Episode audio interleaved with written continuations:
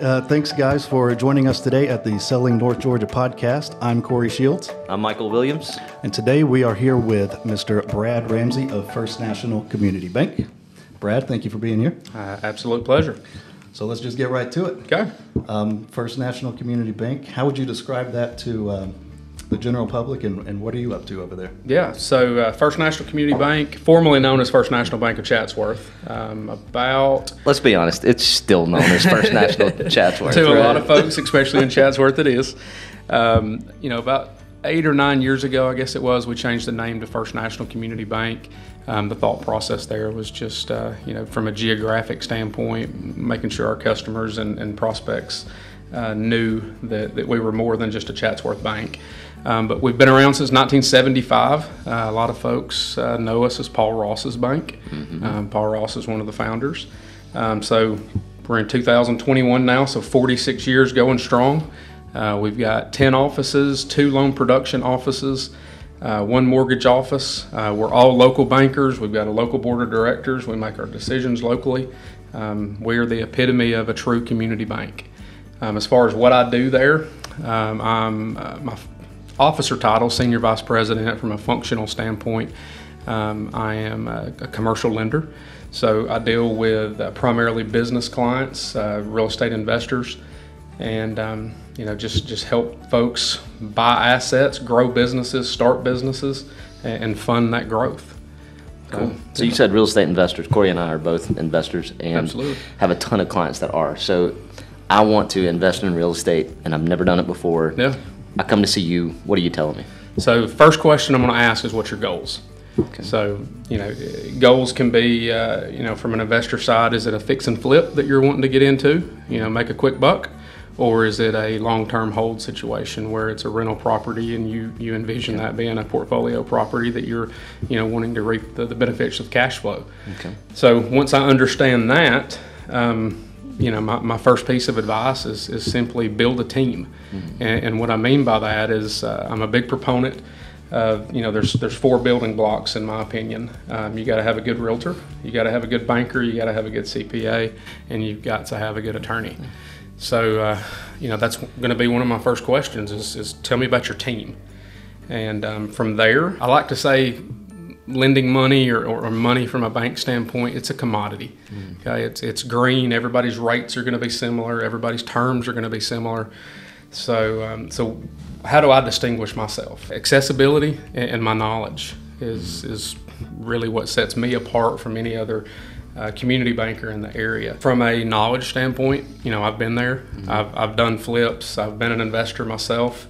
Um, I know a lot of the pitfalls. Um, I know a lot of the, uh, you know, the problem areas. I've, I've had those one o'clock in the morning phone calls, you know, septic tanks backing up and hot water heater quit and so forth. So um, I, I feel like I add value from that standpoint, um, you know, especially to a new investor and, and even a seasoned investor. I'm just a, another person to bounce an idea off of and, and, you know, not only lend money, but lend advice. Yeah, and I think there. So there's so many people who want to get into flipping houses, especially with you know how popular it is on TV and everything. Yeah. So somebody who wants to get into that, what do they need to come to you with? I know you said to know who their team is, but Yeah. what else do they have to prove to you to make you feel comfortable funding their deal? you know, I'm gonna look for experience. You know, the the hardest the hardest loan for me to make is somebody that comes to me with no cash and no experience. Mm. So you know, oh, I found this deal, and uh, I can make fifty grand on it, and but I got to move quick. Well, that, that that makes things difficult if you have no cash and you've never done this before. Um, so you know, as far as uh, What might be even worse is if they have done it before and have no cash. It's that's like, right. wait, a minute. that's exactly right. This didn't work out like it was supposed to. Yeah, or they, they blew all their cash on buying a new you know new car or something Yeah, like that's that. right. So, um, what, go back to your question, Corey. Uh, just saying. What do they bring you? yeah, what do they need to bring to you to prove to you, like, oh, this is, I'll give you money. I, I feel good about this. Yeah, um, like I said, it, initially it's just that first conversation. You know, you got to have a good gut feeling about somebody. Um, if they've if they've got their team built, maybe they've got some experience in renovating properties. Uh, maybe they don't have any experience, but they're partnering with a you know a general contractor or somebody that does have that experience. Um, you know that first conversation is going to tell a lot. So assuming we get past the hurdle of um, you know uh, of the experience piece, well then we got to talk about cash. And generally speaking, uh, most banks are going to ask for twenty percent down. So do you have access to that cash and you know where's it coming from and and so forth but you know if you check the box of experience you check the box of cash um, you know we we can kind of forward look a little bit on uh, we, you know we were talking about a little while ago about uh, projected income you know for that property. I do have the ability to you know project that income out so that I'm not just hitting that person with a you know debt on a, on a non-income producing asset. So Right. you know we can take that projected income into account so you know, What about like, so if somebody's trying to get a you know traditional mortgage, FHA loan, whatever, um, in the residential world, and you know they're going to be scrutinized with their W twos, how long had they worked at so and so place? Do you have that same sort of criteria, or Somewhat. Um, obviously, we've got a loan policy that we've got to follow, but um, you know, we, we do have some flexibility there. Um, it's not as, as strict, you know, as stringent as uh, you know a you know secondary market loan. Um, all of our loans we do in house. We keep them in house. They're portfolio loans for us, so we're not looking to sell those. Um, so that that does afford us the opportunity to uh, to have some flexibility you know, and like I said, being a community bank, that allows us the, the added flexibility of if something doesn't fit exactly right. Um, obviously, we, we've got to be respectful of, you know, returns and, and, you know, shareholder value and that kind of stuff. We're not going to do anything reckless, um, but we do have that capability to, to bend when needed. right? Let's say somebody shows up, they're gonna fix and flip a house, Yep. and they got twenty percent down. They've got a contractor that you guys know at the bank, and y'all Yep. worked with them before. All that seems good. What's the biggest mistake that most newbies make? underestimating the cost to renovate, especially you know in in the the recent environment. I know prices have started to come back down a little bit, but mm. You know three four months ago with lumber at all time highs and and uh, you know here lately with supply chain issues and you know windows taking four months and, and all that kind of stuff. Um, just because you could renovate a kitchen for fifteen thousand dollars two years ago, you know, doesn't mean that same number applies. So that's that's the biggest uh, mistake, I guess, is, is you know, I've seen some some newer investors make because you know.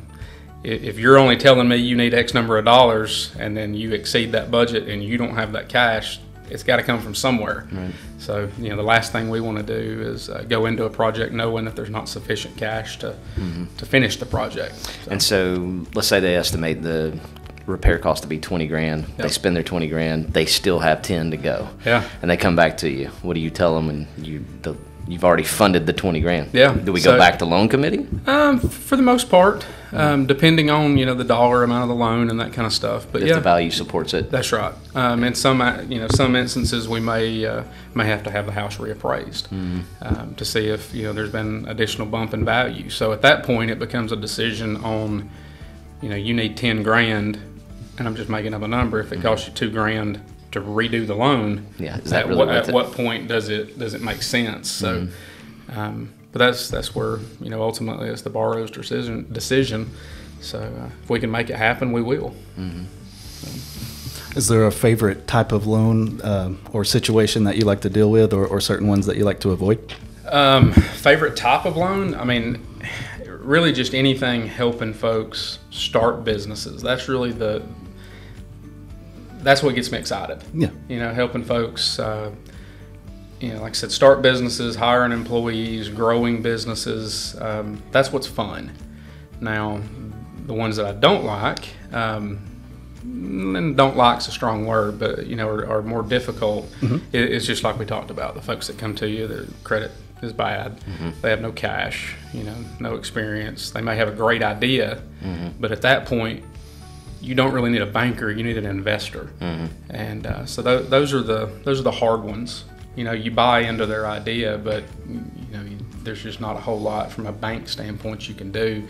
So obviously, before we tell someone no, you know, we exhaust all resources. Um, there's all sorts of government agencies out there that, that their sole purpose in life, you know, is to, is to help entrepreneurs, you know, start and grow businesses. So, you know, we definitely reach out to those uh, agencies to, to see if maybe it's a good fit for them. And at that point, if it's not, then, you know, you got to pass the buck. Right. So that's that's the tough ones. Okay. You guys do SBA loans? We do. Yeah. Cool. What are, what are some terms that we can expect? Let's say I want to go start a coffee shop. Yeah. What, what am I looking at? So, I mean, if real estate is involved, we can go up to 25 years uh, amortization on the real estate piece. Uh, equipment, you can go up to 10 years, I believe. Um, in some instances, a little bit longer than that, depending on useful life. But um, we do a lot of SBA loans. Um, I just recently, last month, uh, closed an SBA loan on an assisted living facility. Um, that was a fun project to work on.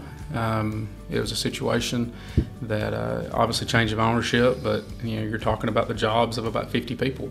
Oh, wow. So you know it's it's Is that here locally or where uh, a little bit a little bit south of us. Okay. Um, but uh, you know, excellent opportunity for that person to, to buy the facility and you know save those jobs and um, it, was, it was a really fun project to work on. Cool.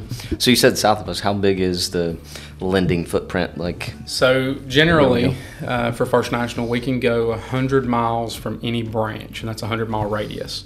So considering we've got an LPO, a loan production office in Chattanooga, um, I can go 100 miles north of Chattanooga, so that takes me to about Knoxville, maybe Nashville. I don't remember exactly, but um, we've got offices in Rome, so I can go 100 miles west. Um, and then our furthest office is uh, Paul, in Paulding County, down around uh, Dallas. So I can go 100 miles from there. And then our furthest office east, we really stay I 70. Yeah, that's Yeah. what I was going to say. We generally stay I 75 corridor. So furthest office east would be Chatsworth. So that would 100 miles would probably take me somewhere over into the Gainesville area. no. So. So if you're working with selling North Georgia, you pretty much got us covered. Oh yeah, yeah, yeah. Unless you guys, uh, you know, branch out into Western Alabama and you know, getting up into We'd the have to Carolinas. change the name. Got Yeah, change the you name. Can't do that. Have to get new cups too. That's right. That's good. so yeah, Awesome. So let's uh, let's shift gears a little bit. Let's go. Uh, I'm really curious to hear what you have to say about this. So there was a headline, and I can't remember who it was from. Michael, I know that you remember, um, saying that crypto, uh, maybe specifically Bitcoin, was what do you say, worthless? Worthless, yeah. Jamie Dimon. Okay, yeah. Yeah. So you, thoughts on that? You He's agree, a banker. disagree? You're a banker. what are your thoughts on crypto? I, I do not think it's worthless. Um, I think obviously worth is in the eye of the beholder. Um, you know what what makes a dollar worth a dollar? Somebody tells us it's worth a dollar. You know, Yeah, in our case, much, it's yeah. federal government. So. Um, you know the days of, of gold and silver being stacked up are, are long gone. So um, I do not think it's worthless. I do think it's a game changer for our industry. Um, we have got to adapt to the technology. Blockchain technology is here to stay. Um, there, it's too large of a market, in my opinion, to say it's worthless. Um, you know, I was looking around a little bit this morning in anticipation for this question, and, and there's like 8,700 different cryptocurrencies that's out there on the market right now. Um, about 325 billion dollars in market cap. You can't say that's worthless. Um, you know, from a use case standpoint, the, the technology is just too, it's too cutting edge, and it's um, the biggest thing I can relate it to. Take SWIFT is what it's called right now. So banks, when we wire money, so you come into the bank and you want to wire money to you know Japan. Okay, so you come in, we have to have that receiving bank's information. You, we've got to have all, all of your bank account information and so forth. So we have you sign, you know, some forms. We send that information to a correspondent bank. That correspondent bank sends it to the bank in Japan. There's a currency conversion that goes on during that aspect. We're going to charge an outgoing wire fee. It's about, probably about 20 bucks since it's an international wire. The correspondent bank's going to charge a currency conversion fee, and then that receiving bank in Japan is going to charge your customer or whoever you're sending money to um, a fee. So just making up a number. If you got 20 dollars from from our side, twenty dollars from that side, and probably a $15 to twenty dollar currency conversion fee. So that transaction, regardless of the dollar amount, is probably going to cost 50 to 60 bucks. Okay. Not to mention the time. So it's relatively quick given the technology, but call it 24 hours a day. Mm-hmm. Okay. So with crypto, I can sit on my couch at home mm-hmm. at midnight and send somebody the same amount of money and they've literally got it within seconds and it costs me pennies. Mm-hmm. So for Which you can do if you want. If you Oh, want to sit, if you want to sit on your couch and send me specifically Yes. crypto, Absolutely. feel, feel free. yeah. Yeah, I'll get right on that. Corey's Um, ready to prove that uh, aspect of what you just described. Yeah. He's like, let's let's try that tonight. We got to make sure. We got to make sure. So knowing that consumers have that capability, banks have got to embrace that technology, or, or we'll be left. I mean, in the Stone Age. So, I mean, so I've gotta got two happen. reasons that Jamie would have said that then. Either he really likes collecting that $20 wire fee Yeah. and he's trying to say crypto's worthless, so Yeah. stop doing that and wire money through my bank, or he's buying the dip. Yeah, yeah. and there are significant dips.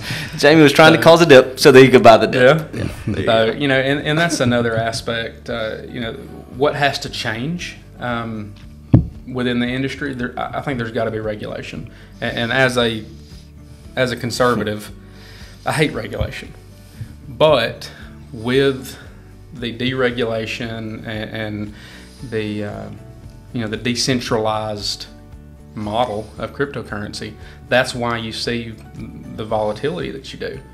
So, you know, people are scared to death of it right now because of the volatility. So, I think there's got to be regulation for it to be ad- adopted on, a wide scale. And until you get that regulation and the mass adoption, you're going to continue to have, you know, the, the wild swings, you know, up a thousand percent, down a hundred percent, you know, and and that's what scares folks. So, I think uh, fear of change too. That's, That's definitely right. a, a theme for for our day. We had a, our mastermind meeting this morning, and yeah. um, Nathan was leading the discussion about uh, in our industry as realtors, just how how do you adapt, you know, with technology and everything. And, Sure.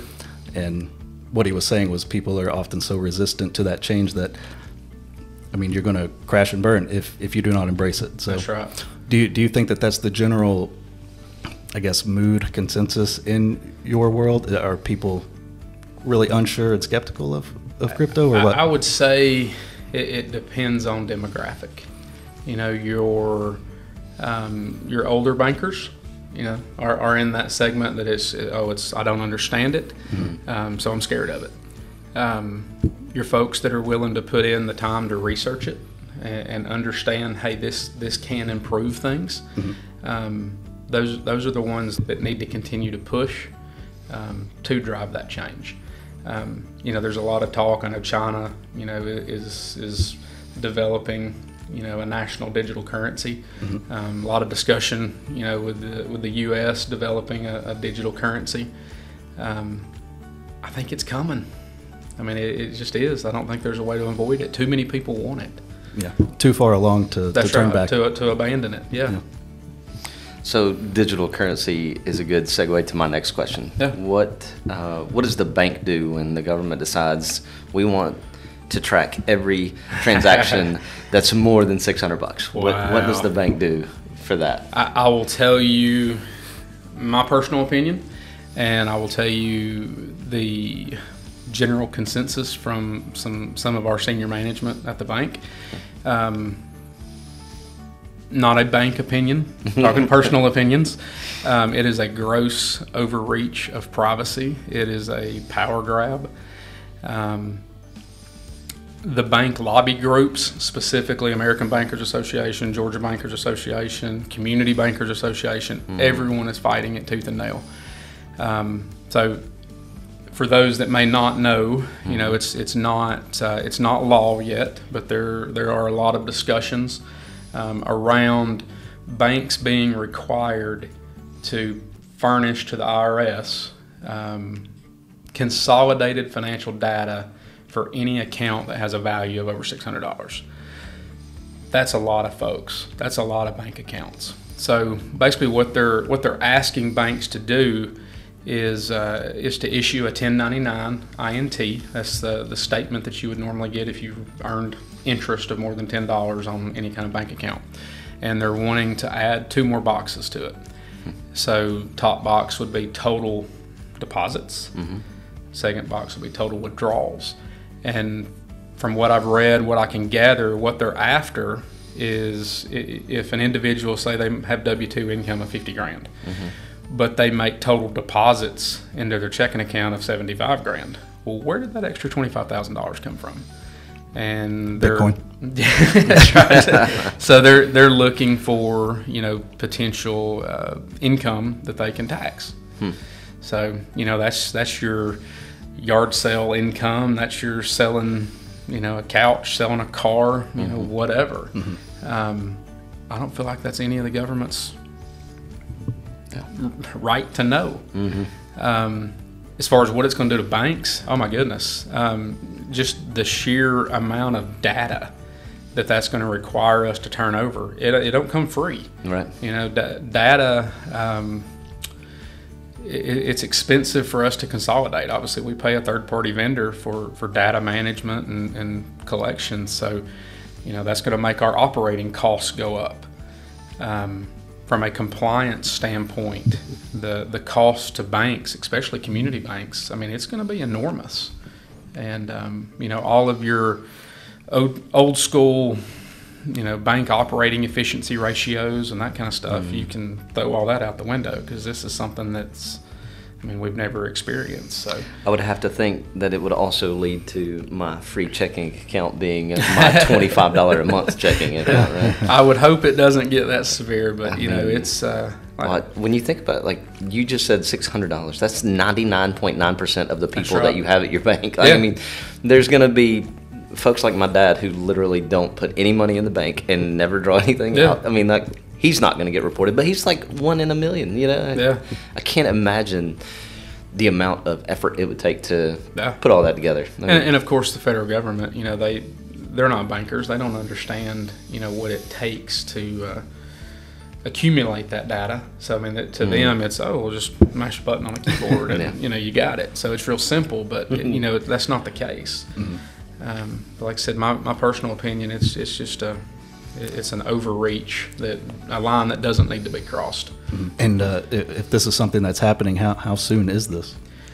I mean, it, it, it's being proposed now as part of the uh, what is it? The Build Back Uh, Better yeah, that's the, program. that's the acronym I was. I Three was trying point to five think trillion through. dollar budget Yeah. item that's on the Congress floor right now. So. So, so it's being debated. Um, like I said, all of the, the our industry lobby groups are pushing extremely hard against it. Governor Kemp has uh, for Georgia, you know, obviously has has issued a, a public statement saying he is opposed to it and and will fight it tooth and nail for Georgia banks. But um, you know, when the federal government mandates it, I, I don't know how I don't know how that'll play out. You know, I'm sure it'll if this bill passes. Um, I'm sure there will be lawsuits around the country, you know, from from the various states that are, are going to mm. fight it. So, to be determined, and it's going to be interesting to see how it how it plays out.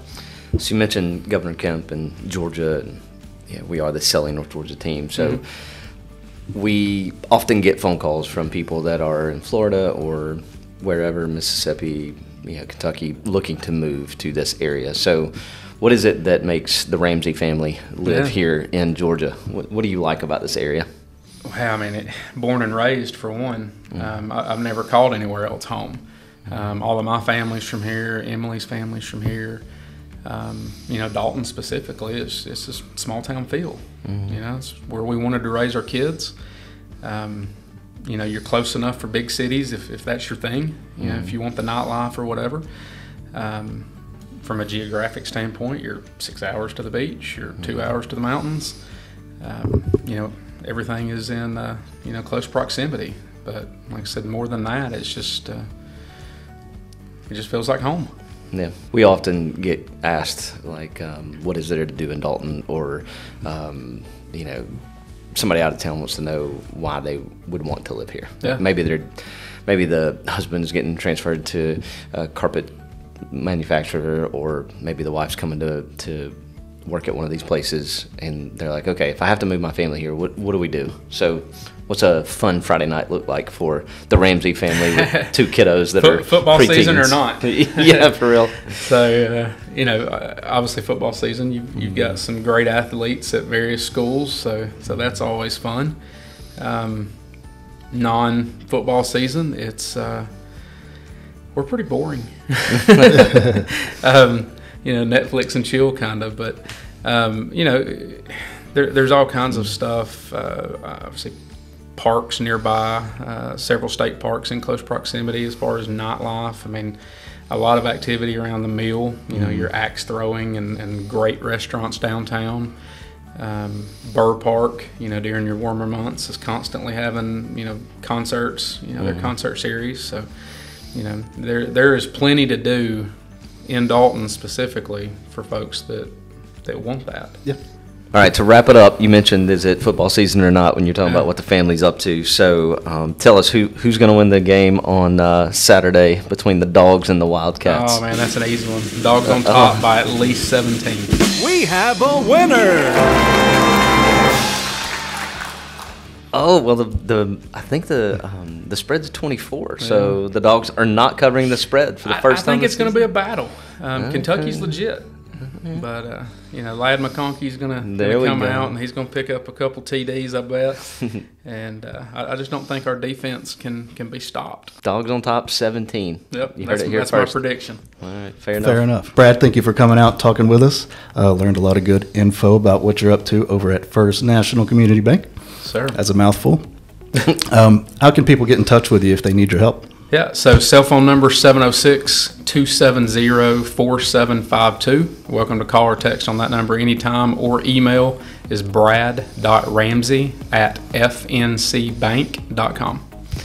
Ladies and gentlemen, he does not realize that we have millions of, of viewers watching this show. That is fine. There's I his cell phone number. He talked about accessibility earlier. There you go. Yeah, that's right. Your business is about to blow up. I hope so.